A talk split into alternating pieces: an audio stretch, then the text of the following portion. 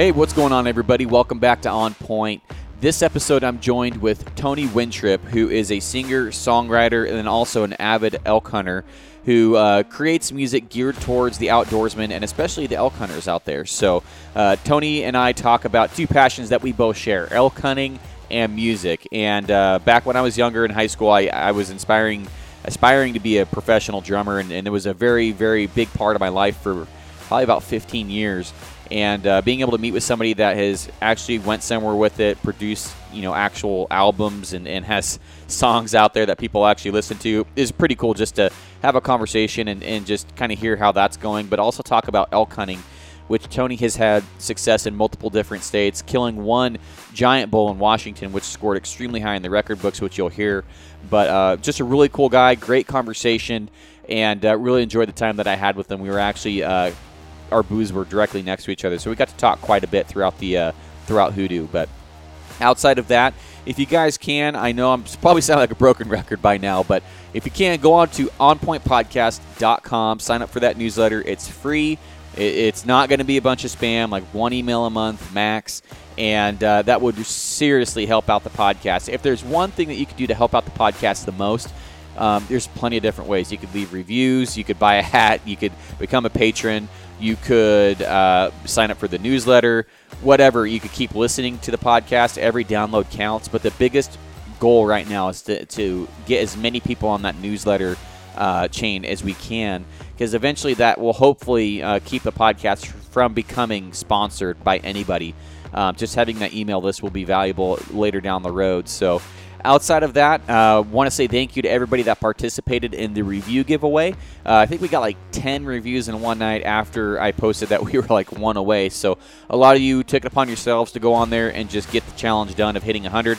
And Brian from Day Six Arrows uh, is is hooking us up with uh, six broadheads for one listener, and uh, totally pumped about that because I'm really jacked about these broadheads. Really looking forward to testing them out and seeing you know, if, if they test like I expect them to, they're going to be a really great broadhead. So, without any further ado, Tony Wintrip. Music was a huge part of my life, and uh, for, for probably 15, 16 years. And uh, you know those guys at the at the parties, uh, high school parties, where there's that one guy struggling to play guitar and he's kind of a douche, can't really sing very well. That was me.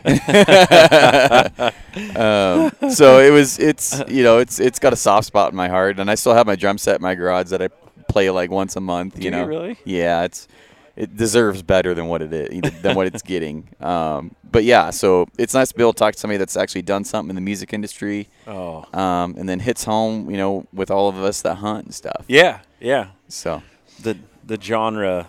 I think I was talking to you or somebody else about it the other day, but there's not a lot of people really going in after the you know yeah, hunting outdoor world type of uh, music and writing it. You know, I just be on a mountain hiking down, thinking about something someday, and think of the melody of a song in my head. And Really? yeah, usually when I when I get either home or back to camp, I take my guitar to elk camp all the time, and I'll it just starts flowing. so you know, I don't know what it is about when I go to bed and I lay my head down, but that's when I come up with the coolest riffs. sure. is yeah, is that Yeah. for you too? Like, oh, totally. The brain juices get flowing, and uh, and I don't know how to play guitar, like really actually how to play. So I have these riffs in my head, and then I back when I played, I had a guitarist who couldn't really play that well, and so I'd like try and mouth it like what the riff sounded like, and we could. Ne- I don't think it ever worked out once, but it sounded cool in my head. So, uh, yeah, I taught myself how to play acoustic, like just easy, easy chords and stuff like that, and, and then Sure. power chords on an acoustic, you know. so, uh, so tell me a little bit about you and, and, and give yourself a little bit of an intro then, Tony. Yeah, so I uh, live on the Washington coast, Pacific Northwest guy. Um, I work construction for basically road maintenance construction for Mhm. Lewis County Public Works. Love my job. It's a great job. Get vacation time and uh, comp time, sick leave for Perfect. staying home, and the others for hunting. But uh, um, I got uh, two kids of my own, and then my wife and a stepson, and we live down in Raymond now, and nestled right in Roosevelt Elk Country, Perfect. um, and uh, graduated from Aberdeen High School, which is on the coast as well, and got into college and played a little baseball in college and started writing songs when I was in college.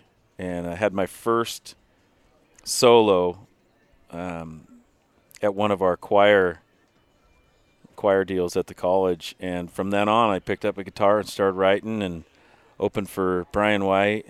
And uh, randomly, my uh, I recorded some songs for my neighbor, and he was a garbage truck driver. Oh, really?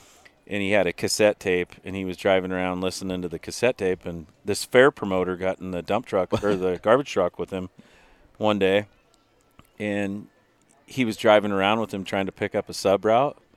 And he's like, "Hey, this is my neighbor. Listen to this, you know." And Really? so here's these songs. Uh, I actually wrote a song called "Hunting, Fishing, Loving, and Living." okay. and uh, it was on that. And he's like, "Gosh, he sounds pretty good. Do you think he'd want to open for Bryan White?" Well, this was in two, 99 or two thousand, I think. Huh.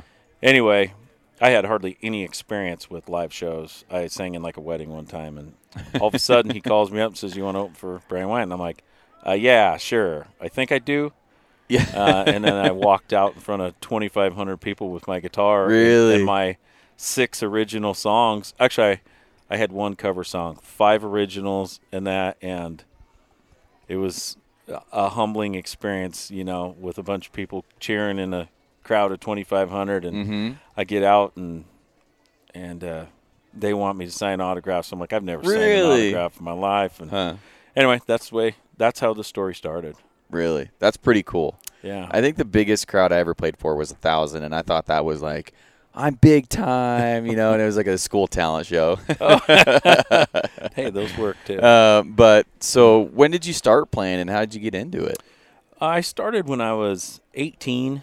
Um, basically, right out of high school, I just I watched the movie Pure Country with George Strait in it, and and saw what he was doing, and I'm like, man, I want to do that. Uh-huh. And uh, so I started doing that, and and my roommate used to tell me, he's like, geez, Tony, he says. Every time you had a breakup with your girlfriend, you'd sit at the top of the stairs plucking that guitar. Really? And he goes, and I'm not going to lie, you were terrible. and uh, just about four months ago, he went to one of our shows at the Lucky Eagle Casino up in Rochester, and it was a sellout show. And he brought up that story again. He goes, "Gosh, I'll never forget it, man." He goes, Mhm. "You're you're doing good things now," and he said, "I would never would have thought that you would have been a singer, songwriter, musician, you know." And That's cool. so it's it's fun. So, um, so you you do a genre, um, kind of all in in your own world. There's not really a lot of guys doing what you're doing with your music and stuff. And and listening to you last night, um, there was a lot of elk hunting songs and and living out in the country and, and country songs, but they were all centered around the outdoors and stuff, pretty Yes. much. Um, I mean, where did that come from? Where did that idea come from? Campfires. Really? I love campfires, playing around campfires, and um, I spent years as a kid on the Northwest, you know, in the Pacific Northwest, the Olympic Olympic Peninsula. Mhm. My grandpa used to take us out there, and, and my dad, and we'd sit around a fire, and we'd we'd count the satellites in the star, you know, in the sky, and stare at the stars all night with our heads back, Hmm. and and so when I started writing songs, like there's a song called City Lights. It literally takes me to looking up at the stars at night, you know, and you can't see them when you live in town. right. So when you get out in the country, it just reminds me of those places that my my family took me when I was a little kid, and that's basically where my roots of writing songs, you know, came from. I'm like, I lived in the city playing college baseball, and I'm like, Mhm. I need to get out of here, you know, and so that's kind of the direction it was going. That's pretty cool, man. Yeah, I know. Uh, back when I was teaching myself how to, I, I taught myself how to play drums, and, and not near successfully on, on the guitar. I suck, uh, but trying to like create songs and stuff like that, and then it's just so rewarding. Like I remember sharing my, my songs with my buddies, and and um, they're like, actually, that one doesn't suck. you know, I was like, uh, thanks. yeah. Uh, and there's a lot of, of actual. It's not just because I have a friend who who write wrote music professionally and sold a com- couple of his songs, and and um, I forget which songs they were, but we've all heard them on the radio. That pretty successful. Um, his name's Denny in, in Roseburg, Okay. and uh, he was telling me like you know how to actually write a song, and I'm like, am I just playing random stuff, and then I you know bridge and chorus and stuff like that? But he's like, yeah, but put to, putting together a song and then choosing the courses. I'm like, or choosing the uh, the chords and stuff. He's like, there's a lot more to it, and I'm like, okay. And uh, so I guess what I'm wondering is like, how did you learn to get to that point? Did you take lessons at all, or is it all just self taught, or I took Um, four lessons. really? Yeah, I took four lessons um, down in Aberdeen, Washington, and I kind of felt like um, what I was learning was basic enough that I could just pick up the chord chart and Really? start doing it on my own. So, so I did that, and uh, there was calloused fingers and bloody hands, and Yes. uh, I wrote a lot of bad stuff that wasn't that good when I was practicing. But the more and more uh, I just stuck with it, and Really? yeah, and things would, I mean, things would pop up even like a restaurant where you see a, a couple come into a restaurant where you just know something's not right about one of the two of them. They have a story, you know, there's some sort of a story to tell that that guy is not good enough for that girl or that Ah. girl's not good enough for that guy. And I would sit there and think of stuff like that, and I don't know why. I don't know where that came from, but uh, um, I had a, a song called "Sit Down and Talk a While," and it's on one of my albums, and it's basically telling the story of this farm girl that earned all of her own money on her own, and she didn't need to be pampered by some guy. So it starts out with that she could basically buy her own her own uh, drinks or whatever, her own dinner like that when he's trying to smooze her, you know, and then she Mhm. says, "No." She says, "You're not going to smooze me, basically, until until I know your story. You know, I Yeah. want to know your background. I want to know who you are and what you what you drive. What you know. Mm-hmm. I don't know. Weird things come through your mind when you're a songwriter. you, you've heard them Absolutely. we were actually talking about that earlier. I'm like, yeah, I just think of random shit and I try it out. That's how most of my videos come about. And and uh, so you you grew up on the wa- Washington coast, so you're a Rosie hunter by heart, probably. Yes. Yes. Um, now you also do the bull down stuff. Um, walk me through that. You have a bunch of clothes and hats over there too that you're selling, and and um, it seems like a lot of people come over there saying, "Hey, Tony." So you're pretty well known around the shoot. So um, you've got your name out there, and your apparel's selling like hotcakes over there. Yeah, um, we're doing pretty good. It's been based around my music forever. The Bull Down album probably really set set me off a lot better than anything I've ever done. As far as uh, I've recorded five CDs, Okay. so I carry three of them now, and and two of them are available on iTunes and whatnot. But That's cool. um, a couple of years ago, I shot the the number one archery Roosevelt in Washington, and that, you know, once that hit social media, everybody starts to know who you are, especially in the elk hunting world. Yeah. you know, people want to know where it came from and who's the guy, and you know, so the stuff that we're doing now with the with the bull down swag and um, Northwest Wild is is is pretty much the tone was set by you know having a graceful season of shooting a giant bull in uh, social media of elk hunters. Picking it up Yeah. and, and running with it. Yep, and we've played a lot of gigs. I mean, I I uh, I opened for Charlie Daniels and Dierks Bentley and Clint Black. I mean, some really cool people. While before this even happened, so Really? I had somewhat of a following, and uh, but this different genre was built all around the, the elk world, and I would Mhm. say outdoor camping and stuff like that. So That's pretty cool, man. I, I listened to you play last night because you're playing. Are you playing the, the other Northwest Mountain Challenges around? yeah, around? yep. I'll be playing at Tamarack and Stevens. That's pretty cool. And and you played for a while, and it was all original. Not all of it was original. You played a few covers that people knew. Yep, I think I played two cover songs. Yeah. and, and Um, but most of it was original. It's like just anything you could hear on the radio. I mean, it's it's good quality stuff. And Thank then uh, there was one song that I really liked. Um, we'll we'll have you play it towards the end here, but um, yeah, I mean, your music sounds really good. And do you have a drummer and all that stuff? And do you have a whole band? Um, I have a band back home. Um, we don't play that many shows together like we should. yeah. Um, they played on the albums. A couple of them played on the albums. Um, we've played some really big gigs together, but um, my son had played baseball for the last four years in high school and just graduated last year. So I spent a lot of time playing gigs by myself because Mm, we couldn't put forth the effort to have a full band rehearsal. right. So we would just use the band when we were going to play something big, you know, like the casinos Yes, Uh, other- But uh, yeah, I had a re- I got a really awesome drummer named Mike Peterson. He's amazing. Mm-hmm. Um, and then uh, Steve Brown, he played gu- uh, guitar. Dustin Adair played guitar. Garrison Duckworth, a good friend of mine, he plays the bass. I mean, these guys are legit musicians from uh, Grays Harbor County or Pacific County, actually. We used to play in Grays Harbor, and now I've I've moved into Pacific, so I go I still bounce back and forth. That's pretty cool, man. Yeah. yeah. Well, I, I enjoyed listening to your music last night, and you had um, a little crowd out front that was listening, and, and uh, definitely people were digging it and stuff. And um, I'm definitely gonna at least buy a couple songs because I was I was working the booth while you, while it was going and stuff. Oh, but right The, the songs that I was I was able to pay attention to while while I wasn't so busy was it was uh, it was good. I really enjoyed it. Thank you, man. But uh, so I want to kind of go into your hunting um, aspect here because you you've your your thing is um, I don't know if we call it spill, but your your thing is uh, hunting elk abroad, um, and you've hunted across a few different states for Yeah. elk and stuff. Um, have you killed a lot of big bulls? Was that just like a slam dunk? Here it is. No, I've I've shot a, a handful of big bulls. Um, I killed a 350 bull, uh, Rocky, and a 350, basically a 349 Rosie. Hmm. Um, several bulls hovering around 300. Really? Uh, Oregon, Idaho, Washington. Basically, those are the three states that I've killed, and I've never hunted Colorado. I got points in Wyoming, and I can't wait to go there. but uh, yeah, I do a lot of calling. Um, I use Phelps calls. Um, they're they're fabulous.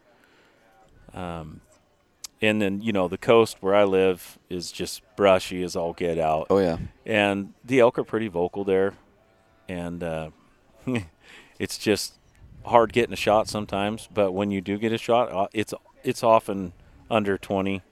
Yeah. So I've shot several at. I, let's see, I shot one at seven yards one time. Shot another one at eight, and then I shot one at sixteen. And you know, so I've shot a few under twenty. But what are you shooting for a setup? uh, Hoyt Maxxis thirty five. It's my favorite. There you go. I can't let it go. I there you go. I used to trade up every year, and uh, actually got a song called "Bull Down," and it talks about my Hoyt, my Hoyt Maxxis. Really? I just can't let it go. So, and I shoot uh, Maxima 340s with uh, Muzzy 125s. I j- the they- cars? No, I've sh- I just shoot the straight original Muzzy 125. Really? Yep. That's awesome. I've shot them since I started, and I, I just can't seem to change. I mean, they work every year for me. yeah. So, I've killed I've killed quite a few deer with the muzzy tr- uh, with the green muzzies. really, Just the green. I've killed a lot of them. Yeah. Wow. And then uh, I've just never had a problem with them. You know, granted they're trash after you're done with them, but um, I, you know I've I've never lost a deer with a green muzzy, and it's just like the six for thirty six packs. You know. yeah, there you And- go. Yeah, and uh, that's just where what I could afford back Yep. when I started hunting. But there's nothing wrong. I mean, guys like make fun of muzzies. There's nothing wrong with muzzies. Oh, um, yeah. They're not the best broadhead out there, but I mean, there- you could say that about anything Yeah, you know. But um, that's funny. You're you're you're using a Maxxis with with 340 axis and muzzies because that's pretty much what I was using. Well, it's a 340 uh, Maxima. Max- Maxima Reds. oh, Maxima Yeah. Reds. Oh, okay. I, thought you I used to shoot the Axis, and then I went to the Maxima Reds, and they're tough, man. They're Mm. super tough arrows. I really like them.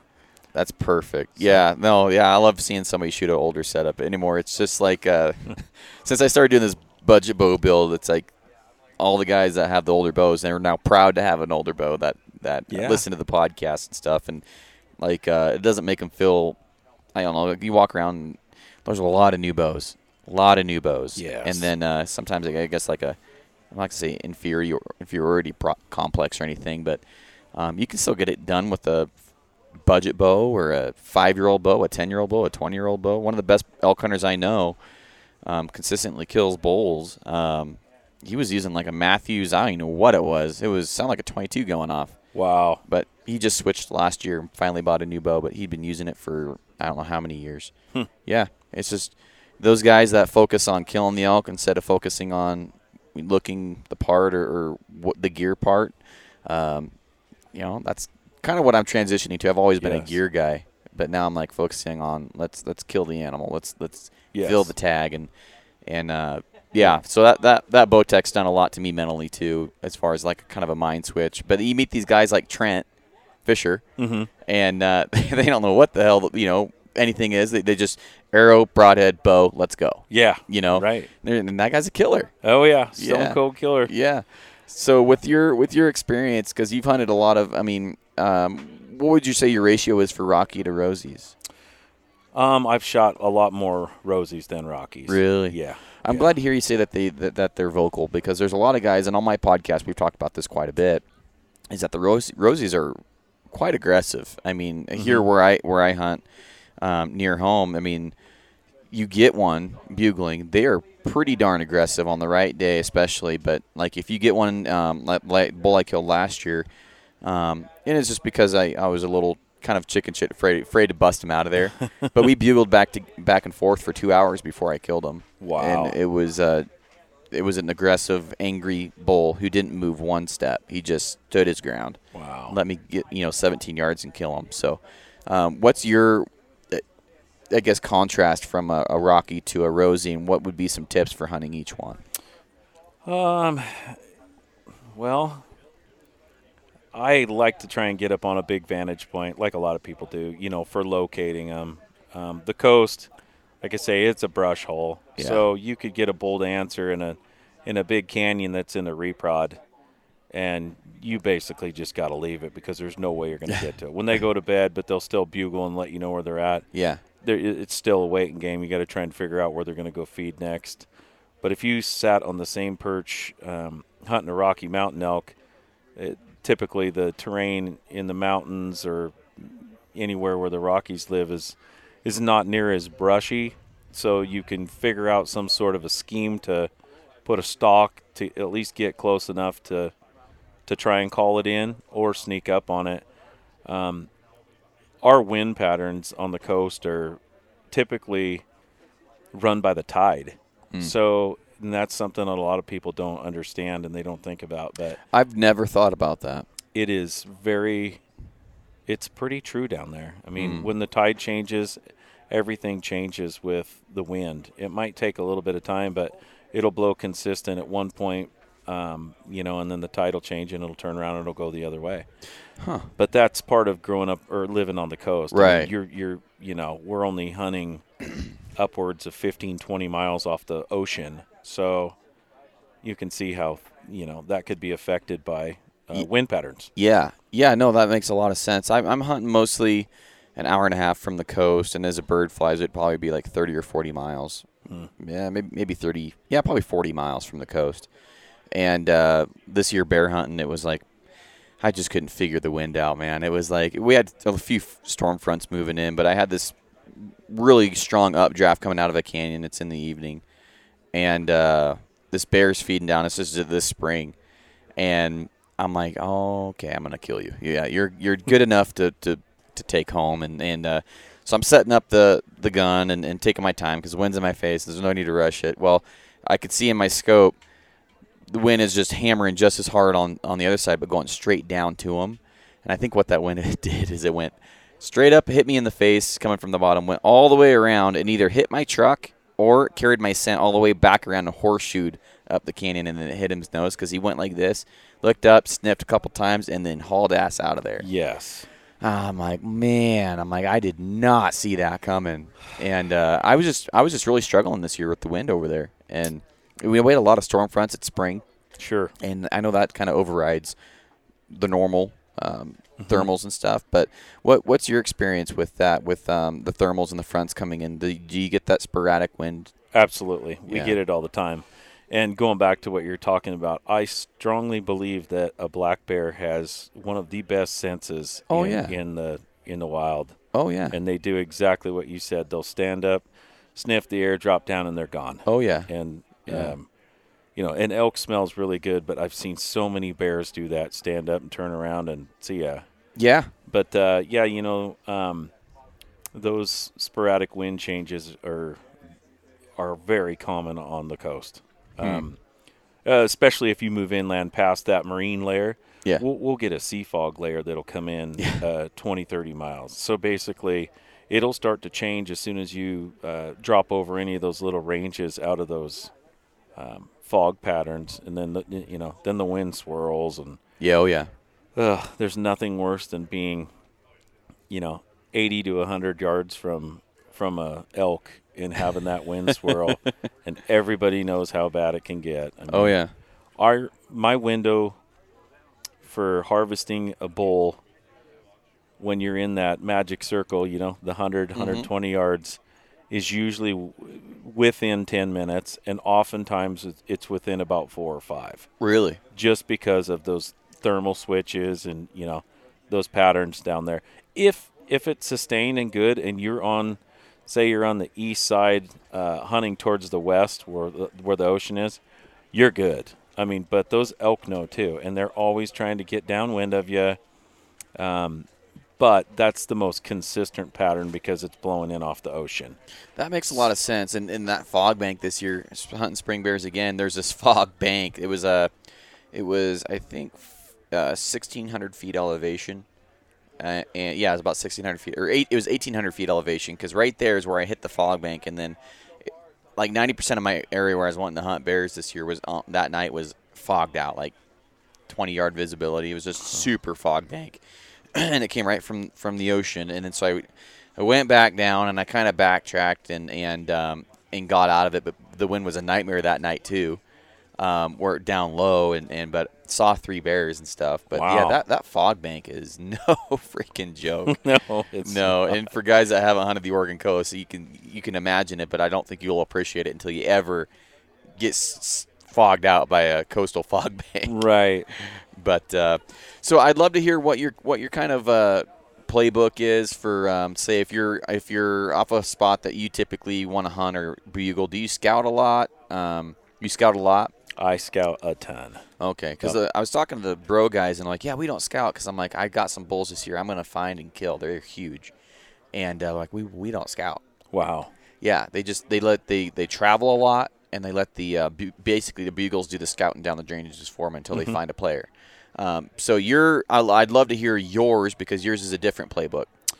Yeah. Um, so I hunt with my my brother and then a good friend of mine that's a school teacher, Brad, and then my dad, of course. And Uh-huh. um, oftentimes, my buddy Brad, he doesn't get the amount of time to hunt as the rest of us. So we want to make sure when he gets to get out there with us that we got something to go chase. Okay. So, you know, August first when bear season rolls around, we're we're hunting bears Yeah. and we're scouting for elk. That's what I do. But typically, all the elk that we know do the same thing year after year. I mean, especially if they don't cut any timber. Of course, Uh-huh. that changes everything when you're hunting private tim- or timberlands. Uh, next thing you know, you you I do a lot of walk-in hunting, so um, you walk in there and then you find out, uh oh, Yeah. you harvested an elk there last year, and you're like, I ain't gonna do that for another ten to twelve years. It looks like. Yeah. So they start changing their patterns, but I do agree with uh, those guys' philosophy of traveling and bugling, absolutely. But I really like to try and stay ahead, um, knowing you know where the water is that year, especially if I'm hunting Rockies. Good lord, I mean you you've got to know where there's water. Those elk have to have a, a spring or a wallow. Mm-hmm. The coast is easy. There's water everywhere. Right. So those elk are, you know, they're not afraid to move a mile or two, and um, but those Rockies, I believe, stay in a pretty good pattern until they're, until they're shoved out. Yeah. Um, but yeah, I definitely think scouting is probably number one for me, and then shooting is number two. And I don't know if that's the right order. I probably should shoot more, Uh. but uh, I, I want to be in the brush. Not to mention the solitude is is great when you work all week and you jump out in the woods and there's no one out there and you're on foot for Mhm. seven or eight miles and life's good. Right, right. So when you get a bull to bugle, are you uh, immediately moving in on them? I mean, what's your like? So let's just give you a scenario. In the morning, you have a bull. Um, he's bugling down below you. Um, a lot of some playbooks, like the bro guys, would wait till noon to move in on him, let him bed. They'd locate him then, and then kill him when he's let his cows go. But I've also talked to other guys that are like, dude, I'm not leaving that bull. I'm going in now. I'm going to kill him. Um, what's your what's your train of thought on that? You know, I've I've harvested bulls either way. I've got in right behind them where they're still fresh and, and they haven't got, you know, they've been up all night basically chasing whatever else. They want to go take a nap. They want to go lay down.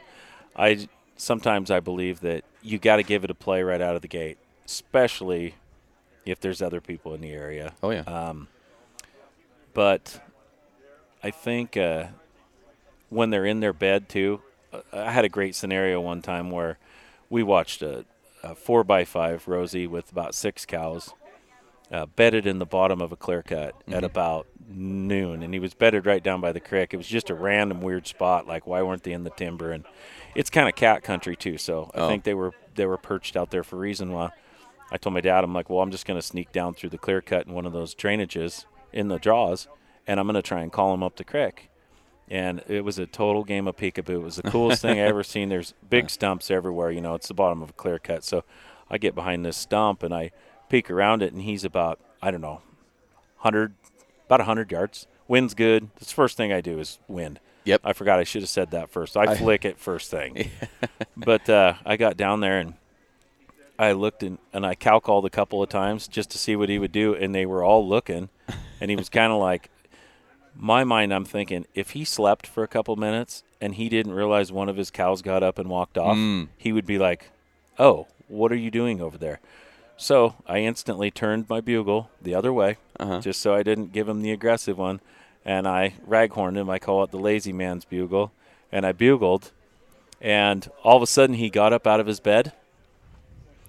He gets up out of his bed and he comes walking right up the creek. 22 yards smoked. Done deal. Really? It was the coolest thing in the world. His, you know, and I think I led into it right with that cow call first. I think if I would have went down there and bugled, Mhm. I would have potentially intimidated him where he went, well, I've just got done sleeping, you know, and this and that. I, I, I think I made him feel like his cow walked up there and then another bull snuck in. It was Mm. the perfect storm. I mean, that, Right. that bugle behind that cow call, you know, 50, 60 seconds later was, I mean, he got right up out of his bed and came right to me. Interesting. Yeah, it it's great. it's it's always fun to hear different um, guys that especially kill quality animals, but consistently kill elk. What the differences are in, in strategies and stuff like that, and and um, I you know I used to get disappointed when they would spook out. You know, it's quite often when I when I would get in on a herd and then just blow everything out of there before I really knew what I was doing. But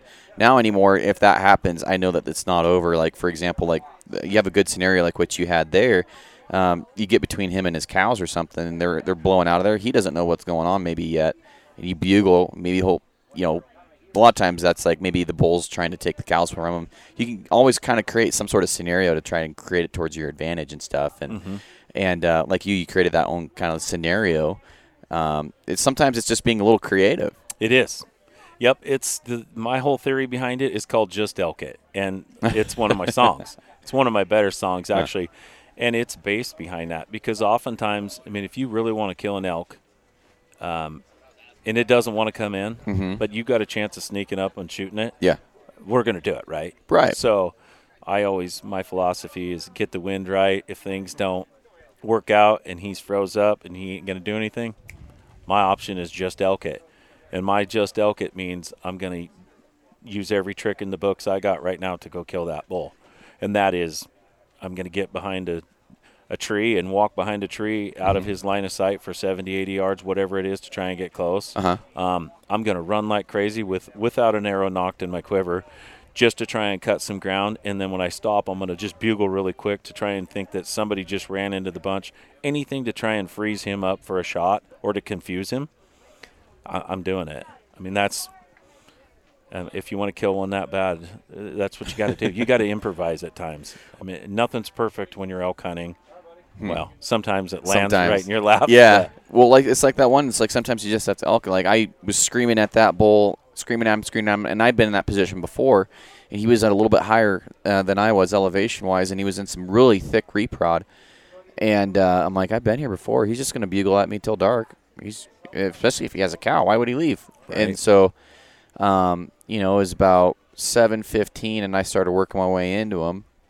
And then uh, I think I, I actually aired him right at like 7:30, 7:32, uh, or something like that. But um, he he thought I was a bull coming in. I was I bugled my way in. It was so thick that he couldn't see me or I couldn't see him until 17 yards. Yeah, I mean, go. and then so I think a lot of opportunities are lost. And I've been coming to this conclusion more and more listening to people talk is that um, being over aggressive is probably better than being under aggressive. Mhm. Uh, I think for me personally, I know my experience and from coming for a guy that's failed a lot um, at elk hunting. Um, I, most of my opportunities were squandered because I wasn't aggressive enough. I was too afraid of blowing them out. Sure. You know, um, so I mean, how how long until you really started finding your stride? Did you grow up elk hunting, or did you have to kind of learn it uh, on your own? I I did. I grew up, um, but it was back then. It was uh, you could shoot spikes, and uh, now it's three pointer better in Washington. But Mhm. I didn't start archery hunting until uh, 1999, I think it was, Hmm. and I think I've shot a bull every year since, maybe but one. Holy smokes! And then, so that's uh, really successful. Yeah, a couple. I, yeah, I had seen it somewhere right there, but uh, I've shot a couple in different states, and Hmm. um, last year I ended up killing two, which was cool. Getting two in the same year, but different states. That's pretty it's cool. fun. Yeah. But uh, you know, I can't preach enough about sounding way smaller than the bull you're trying to talk to. Really. I, I think a lot of people intimidate them too much when, you know, they're not, you know, they're not accustomed to that sound. You know, elk talk to each other all the time. You know, we don't get to hear half of what goes on in the nighttime when they're running, chasing cows, bugling all night long. mm-hmm. They know those sounds. You know, they really do. And if you get in close to uh, a bull with some cows and you blow the wrong bugle right out of the gate that says Mhm. "I'm bigger than you," Yeah. it's not good. I mean, there you know, sometimes it'll it'll change and you'll get lucky, but I've seen them turn around and have that sour face like I don't want nothing to Yeah. do with you. And then you always think about it like, God, what could I have done different? And then you're like, well, number one, you could rule out if you go to a bar and you're going to try and steal a guy's girlfriend at the bar, you're not going to go after the one that's bigger than you, right? Right. and he's obviously not going to try and fight the guy that's bigger than him. So I think sounding small and being small is the ticket. And you can be aggressive and be small, Mhm. and that's what I do. My my style of bugling isn't competition bugling. I mean, I mean it'll it'll sound good, but it it sounds real and it sounds like it sounds like I've thought about the game I'm going to play with this elk, and this is the way I'm going to do it. Hmm. So, I mean, that's just my own philosophy, but it's worked. So with with your success rate, and that's a really good success rate, pretty much filling your tag every year. You know, the average hunter fills, I think, every seven years. Uh, the average hunter kills a bull with a bow. Mm-hmm. Um, what do you think would be the biggest differences between you and that? Um, you know, I think it's ten percent kill eighty percent of the bulls Wow. um, on average, and I might, I might be pulling that out of my ass, but I believe I heard that before. Um, that ten percent of the hunters kill eighty percent of the uh, of of the elk every year. It's like that's the same guys that are successful as that ten percent. And uh, what would be, in your opinion, what separates the ten percent from that guys, the guys who aren't filling their tags, or maybe just get lucky every few years? Confidence. Really? Confidence is the number one thing for me.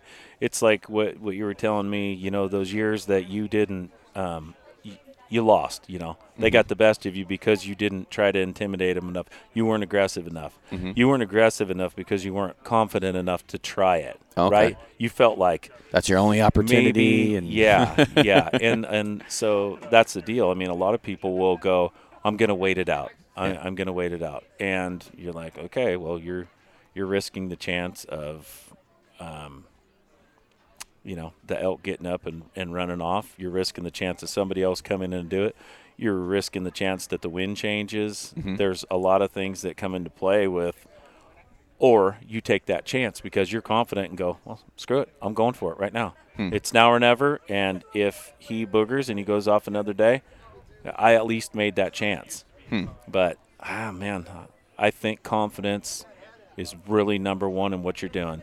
There's a lot of people afraid to blow a bugle aggressively.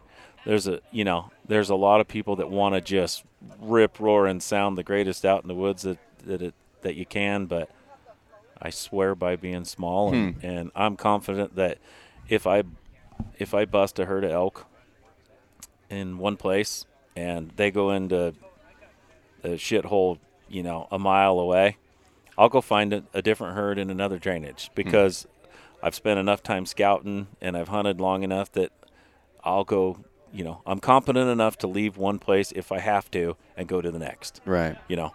Well, I've, I've always heard that you know you got to put your emotion into your bugles, and um, you know until maybe you get pissed off enough to to put that emotion into the bugle, and, and you really meet that bull where he's at.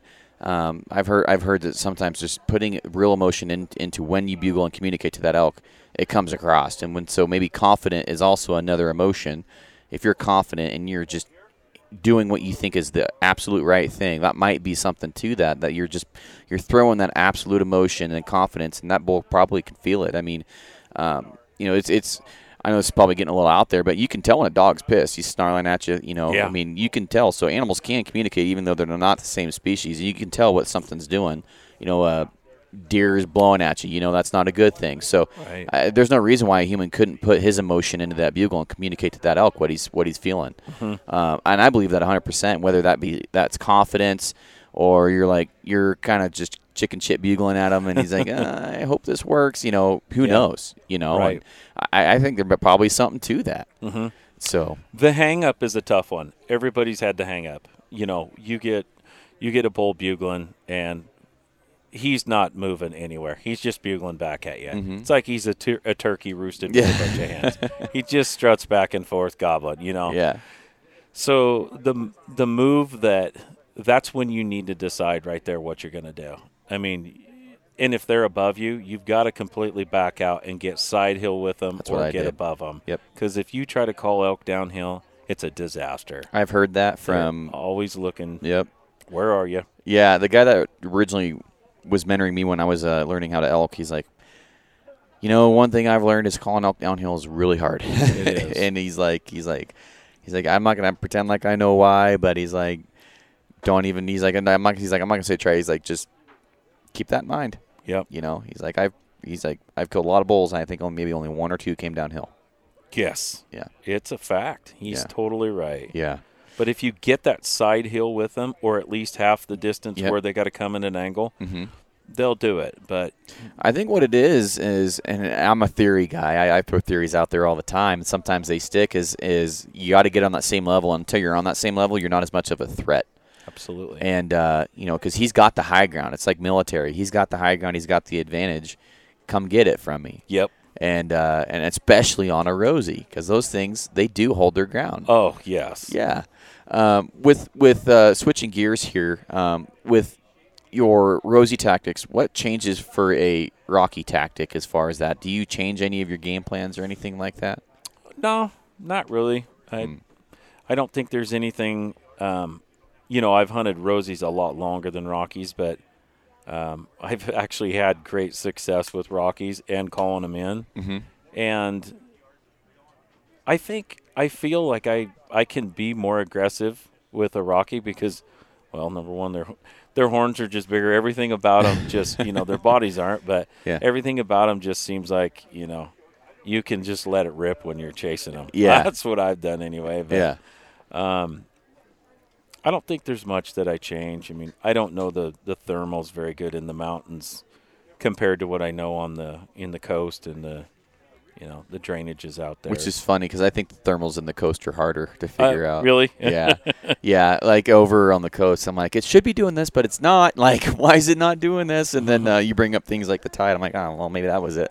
Yeah. but over over there uh, in Eastern Oregon where we hunt, it's it's unless there's a weather system coming in, if it's everything's just normal, you can count on the wind doing this. There's areas where um, even if the wind's wrong, we're like it's wrong right now, but wait five minutes. That thing that wind should do what it's going to do, and then 99% of the time it will do what you predict it to do. I mean, it's Mhm. it's a nice flat swampy area, and um, you know we've actually we have two two or three different ways we hunt it, and, and uh, it all depends on the weather front, and then also um, you know if the wind's just wrong that day, the wind's just wrong that day, and you have to hunt it.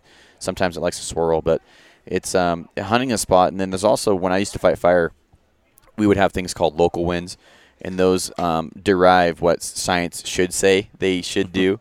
And so firefighting is like you go over the local winds versus what the actual thermals should be, and and and uh, like there's a gun range over in Canyonville. It's always going left to right up that drainage. It doesn't matter what it's doing. Wow. Really weird, yeah. And so I, I've always thought of that. I've I've always held that firefighting idea in the back of my head, and like you say, elk it, just go Just with it. elk it, man. Yeah. So with with the Rockies and everything, I mean, you've you've hunted them um, in Oregon, and Washington and Idaho. You Idaho, said yep. that's awesome. And so, do you find that they're easier to get responses out of? Do you get more bugles out of them? Has your success rate changed with the Rockies versus the Rosies at all? Has there been any learning curves for you? I've I've learned a lot about Rockies where they go uh, to bed a lot quicker than Roosevelt's. Roosevelt's are weird. Sometimes they'll Mm. they'll go in early, and sometimes they'll stay out till nine or ten in the morning, and you Really? know. But as far as like calling, um, I don't know. It's uh, it's pretty similar strategies, I would say. Yeah. You know, but where they go um, when they take off is like, for example, we hunted Idaho last year, and it took me a couple days to figure out. It's big country. Like, Oh, how far are these elk going to travel, and when are they going to stop? Because if you push them out, that's just it. I'm like, I don't know where they're going to go. Roosevelt's are pretty easy in my mind, or predictable where they're going to go, and it's going to be a shithole, right? Yeah, yeah. right. So. Uh, Rockies, you know, they can hang up in the, these little teeny patches like this, but they run two or three drainages over, and and you don't know, you know, if there's a timber patch there, if it's just a, another open hillside. Yeah. I guess that's stuff that I don't really. It takes me a couple days to to get to an area and figure out exactly what's what. Yeah. But Well, probably didn't answer you very well. No, there, no, I, I, I'm getting, I'm getting the sense that you know, with with a lot of the uh, more successful elk hunters that that hunt abroad, um, they don't really change their game plans for Rosies to Rockies. It's, it's they have what works for them. An elk is an elk, just because you, it's harder to hear it over on the coast, and there are maybe a little bit more aggressive on the coast, which I think they are.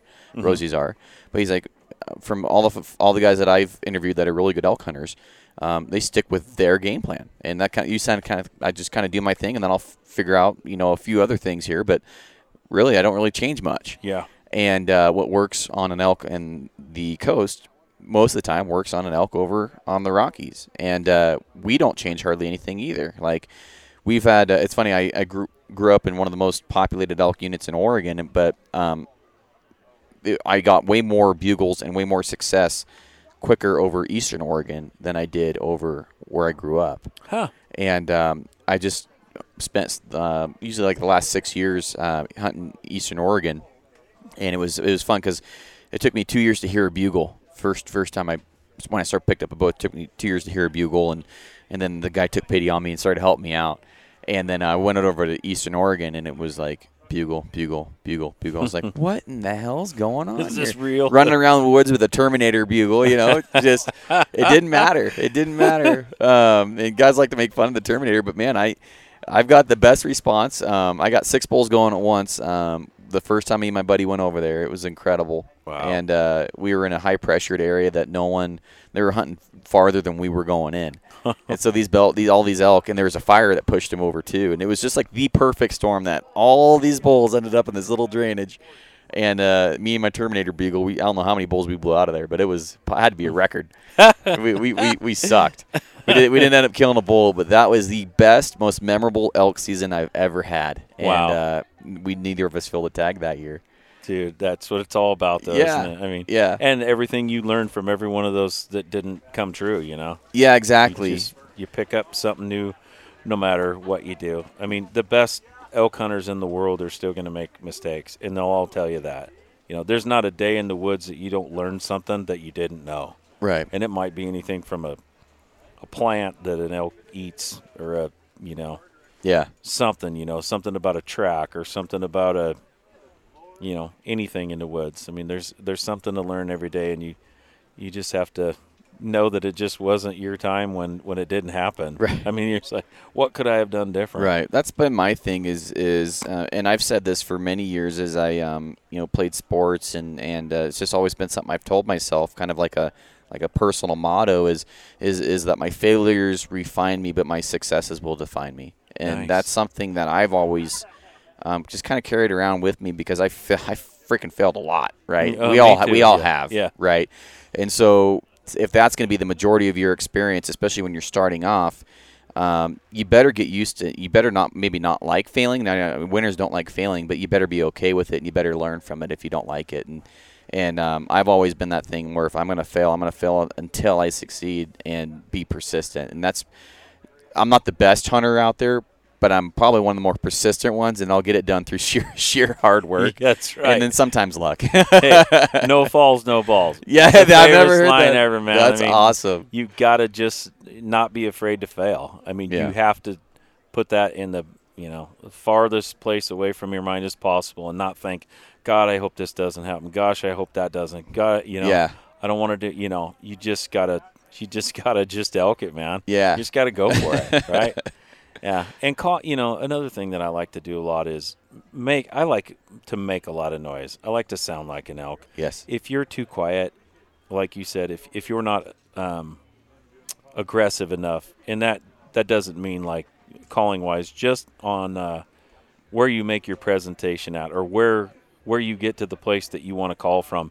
You don't want to sneak down there, Yeah. you know, and then all of a sudden rip off a bugle and just scare the hell out of them. Like, wow, I did not hear that elk coming, and now Yeah. he's trying to eat me. Yeah. you know. right. So That's a that's a really good point. I mean, a lot, I feel like a lot of guys, you know, they're sneaking into position, but yet they're projecting a really pissed off bull, and that doesn't really gel. Like you sound like a mouse going through the woods, but yet you're this really pissed off bull that wants to kick your ass, and I'm rushing in on you. How does that make sense? right, and and you know we we've done all those we've done all those mistakes and I can say you know I have done that I've done this and and through those eight years or seven years of, of failure um, you learn a shit ton. I used to joke with the Burrow guys and I still I still think it's true. I'm the most I'm the most confident unsuccessful elk hunter out there you know? And uh, you know I know I'm gonna get it done but I never do kind of thing. Yeah. but and, and if you go on to elk addicts I don't know if you're on the elk Yeah, addicts yeah. um, you, you got guys that like how long did it take you to kill your first bull? And some guys are like still trying. I'm on 14 years i'm still trying. I've been doing it you know a couple years. Or there's this guy that kills this bomber bull his first year you know. It's like I, some, I semi hate you right now but um, you know it's just everybody has their own journey. You have to be okay with yours. And at the same time podcasts led in, into many opportunities. And i would say podcasts actually led into my me killing my first bull with a bow. I mean wow, podcasts have been absolutely integral. Um, like the early gritty with Phelps. I Oh, was yeah. talking to Phelps about that. Like the early grit, early gritty episodes with Phelps and Corey Jacobsen and Corey Miller and stuff like that. Mm-hmm. learned so much, so much. Talking to guys like you. Hopefully, you know this can be that. You know these kind of episodes can be that for somebody else that's, that's trying to find success. You know. yes, Um, so I kind of want to get back on to the music here, and then we'll we'll wrap this thing up. But so you said you've come out with a few albums now, mm-hmm. um, and then do you have a usually have a single single per album that you tout as like this is gonna be my hit? yeah, yep, pretty much. So what is um, was Born and Raised a single for you? It's well, I haven't recorded that one yet. Oh, you haven't? That's to be on the recent recording. Okay. And I talked with Trent about it last night, and uh, he seemed pretty excited about it. So I'm to record it, give him a hard copy, and uh, see whatever they want to do with it. But Yeah. um, the new uh, the new album's to have 11 songs on it, and I just got started on it, and they usually take a few months. But the last ones I've done, um, one of them was Bull Down. That was that album, and and that title, and then Northwest Wild was the recent one I did, and it's most of the songs are you know the Pacific Northwest type stuff. But so I guess I would um, tout the title as you know the the the, the staple songs on the albums. Yes. So, Yeah. but yeah, Born and Raised will be on the new album. Yeah. So That was um that was one that I really gravitated towards and I personally love that song just just listening to it and, and lyrics and everything and and you know you, so I feel like sometimes there's these mainstream guys out there um, it's kind of funny we said hunting fishing and what was it hunting, fishing, loving, and living loving and living is what I wrote in 1999. Yeah. And Luke Bryan's yes to song. say did that piss you off at all Yeah, a lot. Yeah, I was like, man, because I didn't. I mean, I listened to that song, and yeah, the lyrics were like, yeah, I'm into that, but I don't really feel like you. Maybe he does. Maybe he's the coolest hunter in the world, but um, I feel like some of these guys aren't. I, I kind of like identified with your song, like I related to it, Mm-hmm. and I just didn't get that with with the Luke Bryan song at all. I'm like loving, living, loving, every, or whatever, hunting, fishing, loving every day. I'm like, yeah, that's kind of clicky, man. I don't Yeah. know. I didn't really buy it. Yeah, I mean, I don't know. There's great songwriters in Nashville. There's great songwriters all over. There really is, but um, there's something about when I write a song that I just throw it out there exactly how I feel it, not because somebody told me how I should write it. Yeah, I mean, and that's part of a lot of the Nashville songwriters are uh, they're co-writers where somebody will say, "I got a better idea, you should do this," or "I got a better idea and you should do that." That's cool. It works for them, but for me, I just I, I, I don't want it to be changed. My my music to be changed um, for something that somebody else thinks that I should do. right. You know, and it's just because then it doesn't make it original anymore Yeah, you know Yes, my yes. originality is is who I am. You know, Right. I love to hunt elk and spend time with my family and fish and you know drink beer with my old dad around a campfire and talk about old stories and you know Vietnam stories and and my grandpa's World War II stories. And I mean that's that is just a real I think is just a, a real originality to write about. Right. because it's stuff that you know these people have done or or I've I've taken a shine to it like oh my god I want to hear more. I want to hear more. Mm-hmm. and then I want to write about it. So there you go well, no, I mean, it just feels like somebody that you know you, you listen to somebody talk about something, and and you can feel like you're either getting bullshitted or they really know what they're doing, or and uh, or somebody that's been there, got it, and done a t, you know, been there, done that, and has a T-shirt to prove it. Um, you know, it, it just listening to the to the lyrics, I'm like, this guy's out there. He he knows, like he he does it. He's you know, and then the verses, you know, I, I can I can buy into it, and uh, and that's what I really appreciated and, and, and really connected with that song. Um, I would love for you to play it. Oh, on- sweet. On, the show real quick, and uh, and then we'll we'll wrap it up and give folks a place where they can check out your music and stuff and, and your and your swag. right on man Yeah, absolutely So um, tell me a little bit more about the Born and Raised song and where it came from and and uh, how you how you wrote it. you know, I started watching those guys oh, a year or two ago, and um, a lot like a lot of people, and every episode is, you know, they're doing stuff like everybody dreams about doing. You know, they're. I don't know. For me, it was making a living in the woods someday, making a living in this industry someday. I've had that dream for Same here. since I wrote Hunting, Yep. Fishing, Loving, and Living Yeah. and uh, so seeing what they were doing and just feeling like every time you're watching one of those episodes you're thinking about how you were born and raised and it's the same way you know i mean their way of touching people uh, with what they're doing is it, just makes me feel like every episode i'm there you know so born and raised to me was you know a tribute to these guys and kind of telling Oh, a little cool. story about um, things that I did as well in it, you know. But um, in their time and era, you know, similar to mine, there was, you know, like Garth Brooks was on the radio a lot, long time ago, you know, when we were kids, or, you know, you grew up and your parents had a garden, or you, you know, you said prayers at the table, or you, you drank coffee, or, you know, um, yeah, born and raised is just uh, hunting and.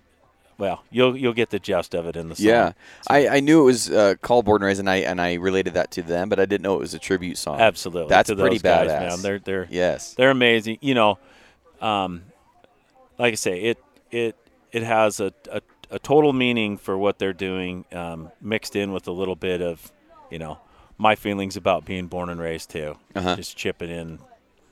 So, it's a, yeah, it's born and raised. That's awesome, man. Well, yeah, let's uh, let's go ahead and get this thing going, and then I'll, I'll make sure that the mic levels stay good for you. Okay. And um, yeah, uh, you were playing earlier, and, and the mic was picking it up, so it's just a matter of the voice level being good, and, uh, we're good.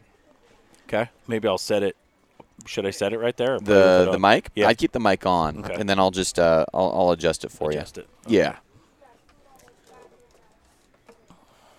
Perfect, and that's a beautiful guitar, by the way. Thank you. Yeah, Taylor. I know enough about guitars to know when I see a good one. Let alone I cannot play it though. How does that sound? Can you that sounds okay? great. You can hear it great. So yeah, um, I actually had a like I was telling you, I have a Fender that I call my my trasher.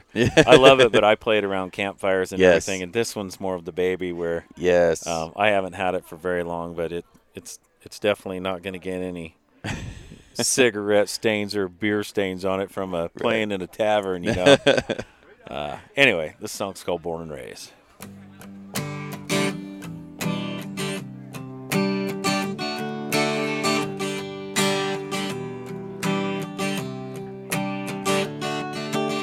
I grew up in a little town, hell on wheels with the hammer down. I only had a couple of things in mind. Started out chasing girls and chasing bucks, bugling bulls and mallard ducks. An occasional rainbow from the lake. Where I was born and raised on hunting. Can you take me fishing? As a young boy, I was always wishing I could make a living working in the woods someday. Born and raised in a garden, taters and corn, praying at the table, coffee in the morning, thanking the good Lord for who I am today. How I was born and raised, born and raised. Now I remember making mistakes, Grandpa's favorite line, for goodness sake. And I recall the first buck knife that I owned. My first pickup hauling ass had to get my first job paying for gas. And all I heard was Garth on the radio. Where I was born and raised on hunting. Can you take me fishing? As a young boy, I was always wishing I could make a living working in the woods someday. Born and raised in a garden, taters and corn, praying at the table, coffee in the morning, thanking the good Lord for who I am today. I was born and raised, born and raised, born and raised, with dirt on my two hands, and I'm bound for nowhere. born and raised. If you don't like the way I'm living, I don't care.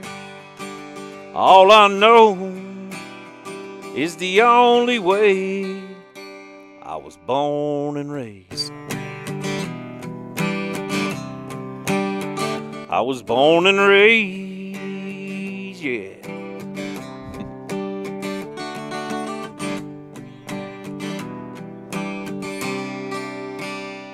Born and raised. There you go. hey, Born and raised live. I loved that. I, I chuckled. I feel bad because I probably picked it up, but I chuckled when you, you said uh, the first buck knife and, and hauling ass in your first truck.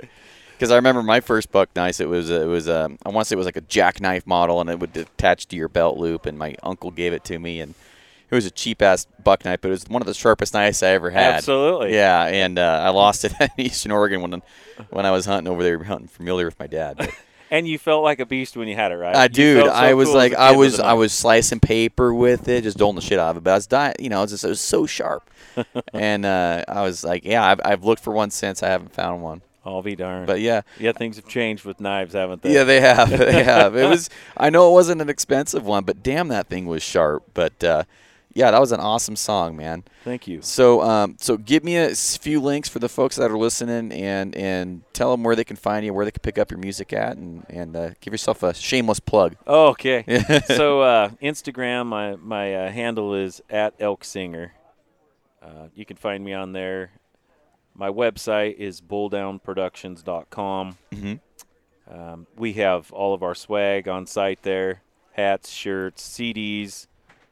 Uh, we've got a calendar that we don't update as much as we should, but um, I'm pretty lazy about uh, putting gigs on there until like two or three days before. Really? Yeah, but I'm gonna get better at it. But uh, so there's that, and then Facebook is uh, Tony Wintrip Music. Cool. I have a music site on there where you can see my upcoming shows there as well. Awesome. Um, but yeah, it's a it's a fun little it's a fun passion, yeah. right? You can't hide it. You got to let it you got to let it all go out when you're trying to, you know, figure out what you want to do for the rest of your life and, and how you want to be involved in the outdoor world and I, I feel like uh, my music's the direction that could take me down that uh, elk hunting road with everybody else and Oh, yeah. provide entertainment for them, you know, and Right. that's where I'm going with it. Perfect. Well, you found yourself a niche, and and I think that people relate. So, you know, if if elk hunting was easy, I don't think it would it would mean anything. And and you found something that that you're good at that takes a lot of hard work, and, and things that are hard. I think that that people participate in. They, they there's more of a struggle when there's more of a struggle, there's more emotion and and there's more of a connection. And I think that that's what well, that's what that's what you bring. You bring that emotional connection to your song because elk hunting's hard. It's a It is. And and uh, and you're singing about it, and so people can really relate to that. It's fun. It's a fun way to get it out there. Oh hell yeah! oh hell yeah! So, all right, Tony. Well, hey, I appreciate you coming on the show, man, and, and let me pick your brain and, and talk to you about you know elk hunting and your music. I had a great time and uh, really appreciate that song, and I will be downloading that one for sure. Right on. I absolutely had a blast with you. I wish you the best with this, and Awesome, man. I'm gonna I'm gonna share the heck out of this stuff. Uh, you're you're a standout dude, and Oh, uh, thanks. I couldn't imagine having a booth next to somebody else, man. Right. This has been fun. Yeah, Traegering and and uh, sharing each other's food and, and Yeah. sw- swapping swag. And, Yeah, yeah. yeah. You, you've been great to me, Garrett. I appreciate it. Awesome. Likewise, man. Well, you have a good rest of the one, and uh, I'll be listening to your music in the future, man. All right, thank you, brother. See ya. All right, everyone. That's this episode of the podcast. Thanks, Tony, for coming on to the show, and thank you, everybody, for listening. If you can, be sure to go check out his stuff down below in the show notes or links to everything he's got. And uh, just click on the links, and you can buy a shirt, hat. He's got some cool swag, and uh, you can buy his music uh, with these links below as well. Just support a really cool dude. Uh, outside of that, appreciate everybody listening. If you can, uh, do one of the many, many different methods I talked about in the intro where you can support the show. Review, Patreon. Um, it's uh, www.patreon.com forward slash onpoint podcast or onpointpodcast.com, or you can go on iTunes, leave a review, or just don't do any of them and just keep listening to the show because every download counts and I appreciate it. So, outside of that, thanks for listening to the show, everybody. I'll see you on the next one. Bye.